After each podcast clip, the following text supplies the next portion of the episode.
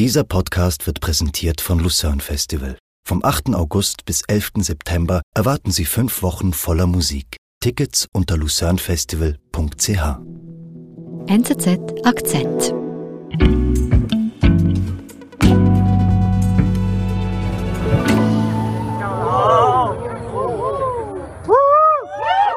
Flughafen Taipei Anfang August. Da beobachten Menschen begeistert, wie sich ein Flugzeug nähert und kurz danach über ihre Köpfe hinweg geht und landet. Und wer ist in dieser Maschine? Wer steigt kurz danach aus? Es ist Nancy Pelosi, die dritthöchste Amtsträgerin der USA, die Vorsitzende des Repräsentantenhauses. Sie mhm. kommt zu einem ganz wichtigen Besuch auf der Insel Taiwan an.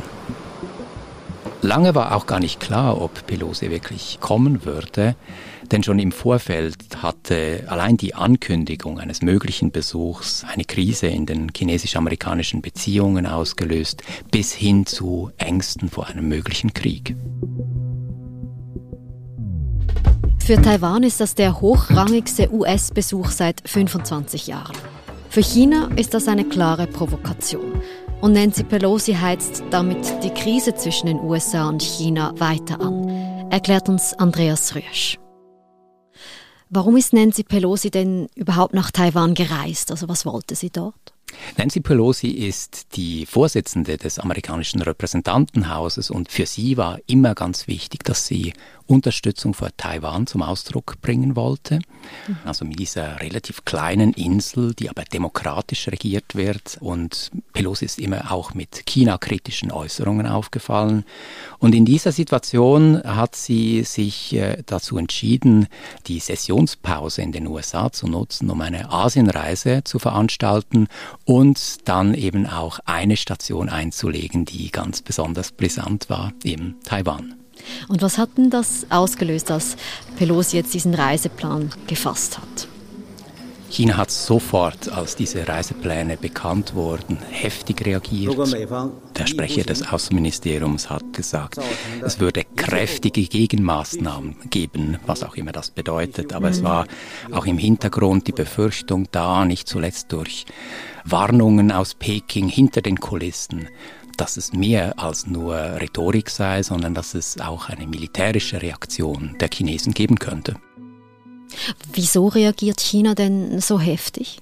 Alleine ja schon auf die Reisepläne nur. Für China ist da eine rote Linie überschritten mit einem solchen Besuch. Äh, man muss sich bewusst sein, China betrachtet Taiwan als Teil seines eigenen Gebietes, mhm. hebt Anspruch auch auf diese Insel. Das sehen die Amerikaner anders. Sie sind der Ansicht, dass diese demokratisch regierte Insel geschützt werden muss vor China. Es ist zwar so, dass auch die Amerikaner Taiwan nicht als unabhängigen Staat anerkennen. Sie anerkennen durchaus die Führung in Peking als Vertreterin. Aber sie wollen nicht so weit gehen, dass diese demokratische Republik einfach aufgefressen wird durch eine chinesische Großmachtpolitik. Und dadurch haben sie seit vielen Jahrzehnten die Politik, die Entwicklung dort zu unterstützen und Taiwan gegen Expansionsgelüste Chinas zu verteidigen. Okay, und China fühlt sich jetzt also eben provoziert mit diesen Plänen von Pelosi nach Taiwan zu reisen. Wie ist es dann weitergegangen? Dann kam im Vorfeld dieser Reise ein interessanter Punkt dazu.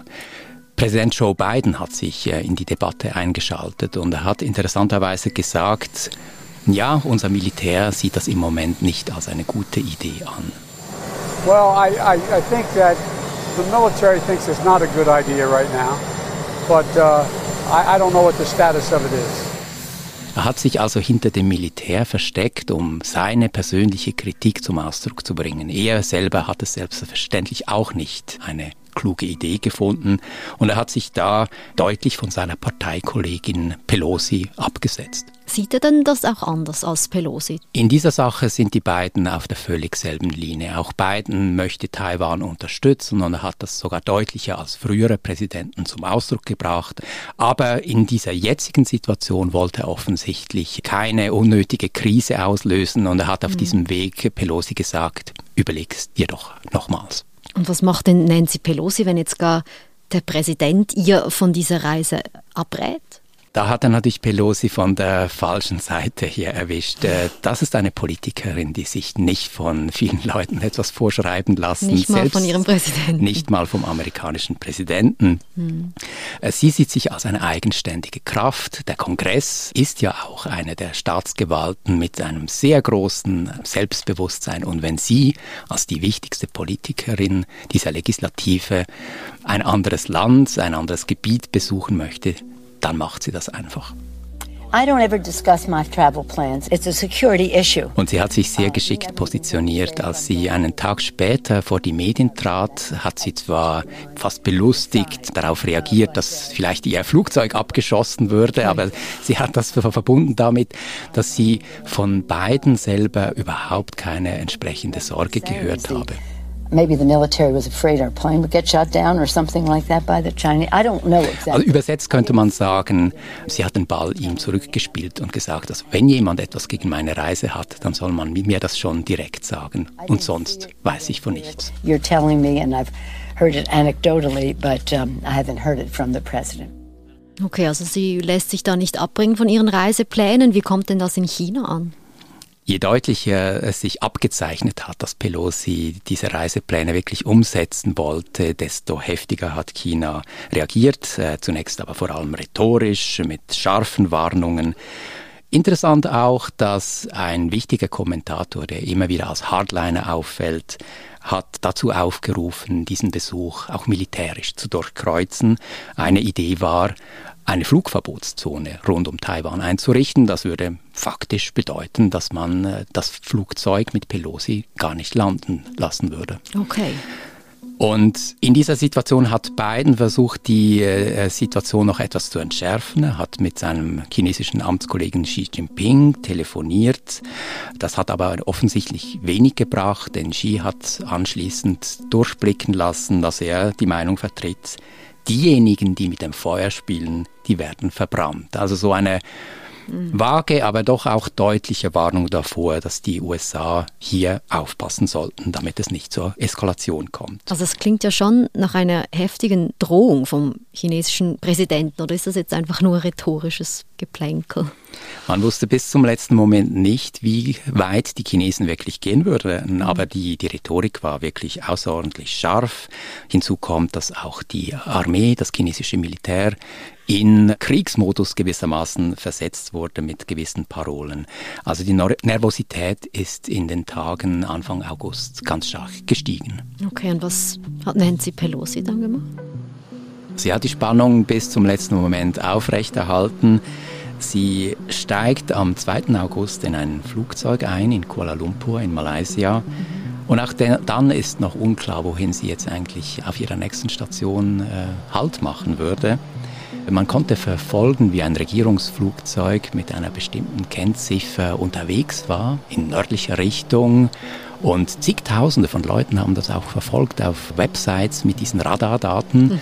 Und dieses Flugzeug hat dann aber tatsächlich abgedreht und ist in Taipei gelandet. Allerdings wusste man bis zum letzten Moment nicht, ob Nancy Pelosi an Bord sein würde. Und dann wurde das Geheimnis gelüftet. Sie stieg aus der Maschine aus. Das heißt also, Nancy Pelosi ist sicher gelandet, trotz den chinesischen Drohungen. China hat offensichtlich in dieser Situation entschieden, nicht zu harsch zu regieren und nicht militärisch irgendwie zu versuchen, die Landung zu verhindern. Mhm. Das wäre also wenn man bis hin zu einem Abschuss der Maschine denken würde, das wäre ein offener kriegerischer Akt gewesen und hätte bedeutet, dass China und die USA im Krieg gestanden wären. So weit wollten sie nicht gehen. Aber natürlich konnten sie in der Situation auch nicht einfach stillsitzen. Es hat durchaus brenzlige Situationen gegeben. Äh, China hat Kampfflugzeuge in, in diesen Stunden in die Nähe von Taiwan geschickt. Und Chinas Außenminister hat die Warnung gemacht, ganz klar. Wer mit dem Feuer spielt, der wird zugrunde gehen. 犯我中华者，必将受到惩处。 Wir sind gleich zurück.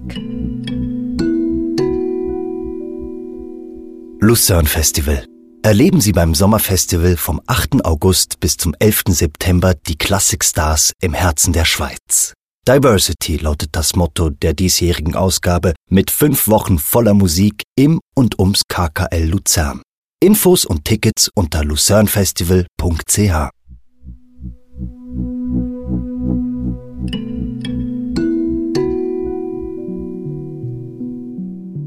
Und wie ist es dann mit Nancy Pelosi weitergegangen, nachdem sie in Taiwan gelandet ist? Please rise, ladies and gentlemen.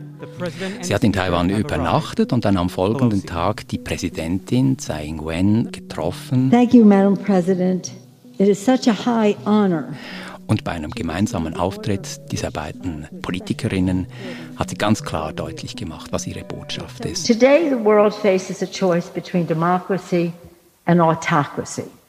America's determination to preserve democracy here in Taiwan. Es ist wichtig, für Taiwan einzustehen, gerade in einer Situation, wo es eine Wahl letztlich gibt zwischen Demokratie und Autokratie. Und wer da gemeint ist, ist ganz klar das demokratische Taiwan und das diktatorische China. While China has stood in the way of Taiwan participating and going to certain meetings, that they understand that they will not stand in the way und bei dieser Pressekonferenz wurde Pelosi auch mit der Frage konfrontiert, ob sie China jetzt unnötig provoziert habe. Mhm. Aber ihre Botschaft war klar und hat auch sehr deutlich nochmals gemacht, wie selbstbewusst, wie selbstsicher sie äh, sich hier fühlte. Sie hat nämlich den Ball eigentlich zurückgespielt und hat gesagt, nun ja, also wenn es daran liegt, dass der chinesische Präsident gewisse Unsicherheiten hat, äh, da weiß ich nichts darüber. Also ich wollte eigentlich damit sagen, erstens bin ich hier unbehelligt angekommen und zweitens hat der chinesische Staatschef Xi Jinping offensichtlich ein Problem damit, weil er selber zu unsicher im Sattel sitzt. I think that they made a big fuss because I'm speaker, I guess. I don't know if that was a reason or an excuse because they didn't say anything when the men came. okay, also Pelosi provoziert hier wirklich China unbeirrt weiter? Wie hat denn China darauf reagiert? China hat harsch reagiert. Einerseits militärisch, also sie haben Schiffe in die Region geschickt, Flugzeuge und dann in den folgenden Tagen Militärübungen durchgeführt, rund um die ganze Insel herum in sechs verschiedenen Zonen und auch mit dem Anspruch dabei, die Territorialgewässer Taiwans zu verletzen. Also was heißt Militärübung? Was muss ich mir darunter vorstellen? Das sind unter anderem Schiffe, die Raketen abschießen und damit letztlich auch üben und die Fähigkeit zeigen, in einer Krise Taiwan militärisch abzuschnüren. Okay. Und auf der anderen Ebene, auf der wirtschaftlichen Ebene, hat China auch versucht, Druck zu machen. Sie haben Sanktionen erlassen gegen China. Einerseits gegen den Import von Zitrusfrüchten oder von gewissen Fischen, andere Nahrungsmittel. Auffallenderweise aber nicht gegen das wichtigste Exportgut der Taiwaner, nämlich die, die Chips, die Halbleiter. Die Halbleiterindustrie ist enorm wichtig mhm. und da besteht eben auch eine Abhängigkeit der Chinesen von Taiwan. Mhm. Diesen Teil haben sie ausgespart. Aber trotzdem eben, also Wirtschaftssanktionen und diese Einschüchterung von Taiwan mit diesen Militärübungen, also kann man am Ende sagen, Nancy Pelosi hat mit ihrer Reise Taiwan ganz klar geschadet. Es hat durchaus auch Kritik auf der Insel gegeben äh, gegen diesen Besuch, weil äh, die Befürchtung natürlich da war, dass das Ganze eskalieren könnte. Mhm. Aber insgesamt von der politischen Elite her ist klar, man ist froh über diesen amerikanischen Rückhalt. Man sucht den auch. Und letztlich ist das ja einfach ein Symbol davon, dass Amerika den Taiwanern beisteht. Aber klar, also die Situation für Taiwan ist durchaus brenzlig. Man rechnet damit, dass das noch über Wochen hinweg sich ziehen kann mit immer neuen Strafmaßnahmen der Chinesen. Die Spannungen haben eindeutig zugenommen durch diesen Besuch. Gleichzeitig, wo man einen kritischen Punkt ansetzen könnte, ist, dass das letztlich ja nur Symbolpolitik ist. Nancy Pelosi hat an Ort und Stelle ihre Unterstützung deutlich gemacht. Aber mhm. was Taiwan letztlich braucht, ist mehr als das, mehr als nur diese Form der Unterstützung. Sie brauchen nicht zuletzt militärische Hilfe der USA, also Waffenlieferungen und einen klaren Konsens in, der, in den USA, dass man im Kriegsfall wirklich den Taiwanern beistehen würde. Und das wissen wir bis heute letztlich nicht, wie weit die Amerikaner in einer Krise gehen würden. Ja, und jetzt ja auch die Frage, wie weit wird diese Krise noch gehen? Also hat Pelosi möglicherweise mit dieser Taiwan-Reise China so stark provoziert, dass es zu einer Eskalation kommen könnte, also dass China Taiwan wirklich angreift? Das ist nicht auszuschließen, aber ich halte es für eher unwahrscheinlich, für, für sehr unwahrscheinlich, dass China jetzt gleich in den nächsten Monaten militärisch versuchen würde, Taiwan einzunehmen. Mhm. Aber als Bedrohungskulisse für die nächsten Jahre ist dieses Szenario ganz eindeutig da. Man sieht ja auch, sie bauen immer mehr Schiffe, immer mehr Kampfflugzeuge und versuchen dieses militärische Kräfteverhältnis in Ostasien zu ihren Gunsten zu verschieben, um dann eben den Amerikanern zu verunmöglichen, Taiwan in einer Krise zu verteidigen. Und Nancy Pelosi, wie ist es mit ihr weitergegangen? Sie ist nach Taiwan geflogen und hat gefühlt ein, ein Tsunami ausgelöst. Sie hat sich durch all dies keineswegs beirren lassen. Sie ist zwar weniger als 24 Stunden auf Taiwan äh, gewesen, sie ist unbehelligt wieder abgeflogen, aber es ist ganz klar, dass in der Rückblende wird diese Station in Taipei, das wird in Erinnerung bleiben. Das wird auch Teil ihres politischen Vermächtnisses werden, denke ich, dass sie trotz aller Kritik ihr Anliegen durchgesetzt hat, also Unterstützung vor Taiwan. Und vom politischen Vermächtnis spreche ich deshalb, weil es sich abzeichnet, dass Pelosi nicht mehr lange auf der politischen Bühne sein wird. Man rechnet damit, dass die Demokraten die Wahl im November verlieren und damit auch Pelosi im Januar ihr Amt als Vorsitzende des Repräsentantenhauses verliert. Andreas, vielen Dank für den Besuch bei uns. Danke dir vielmals, Nadine. Das war unser Akzent. Produzent dieser Folge ist Sebastian Panholzer. Ich bin Nadine Landert. Bis bald.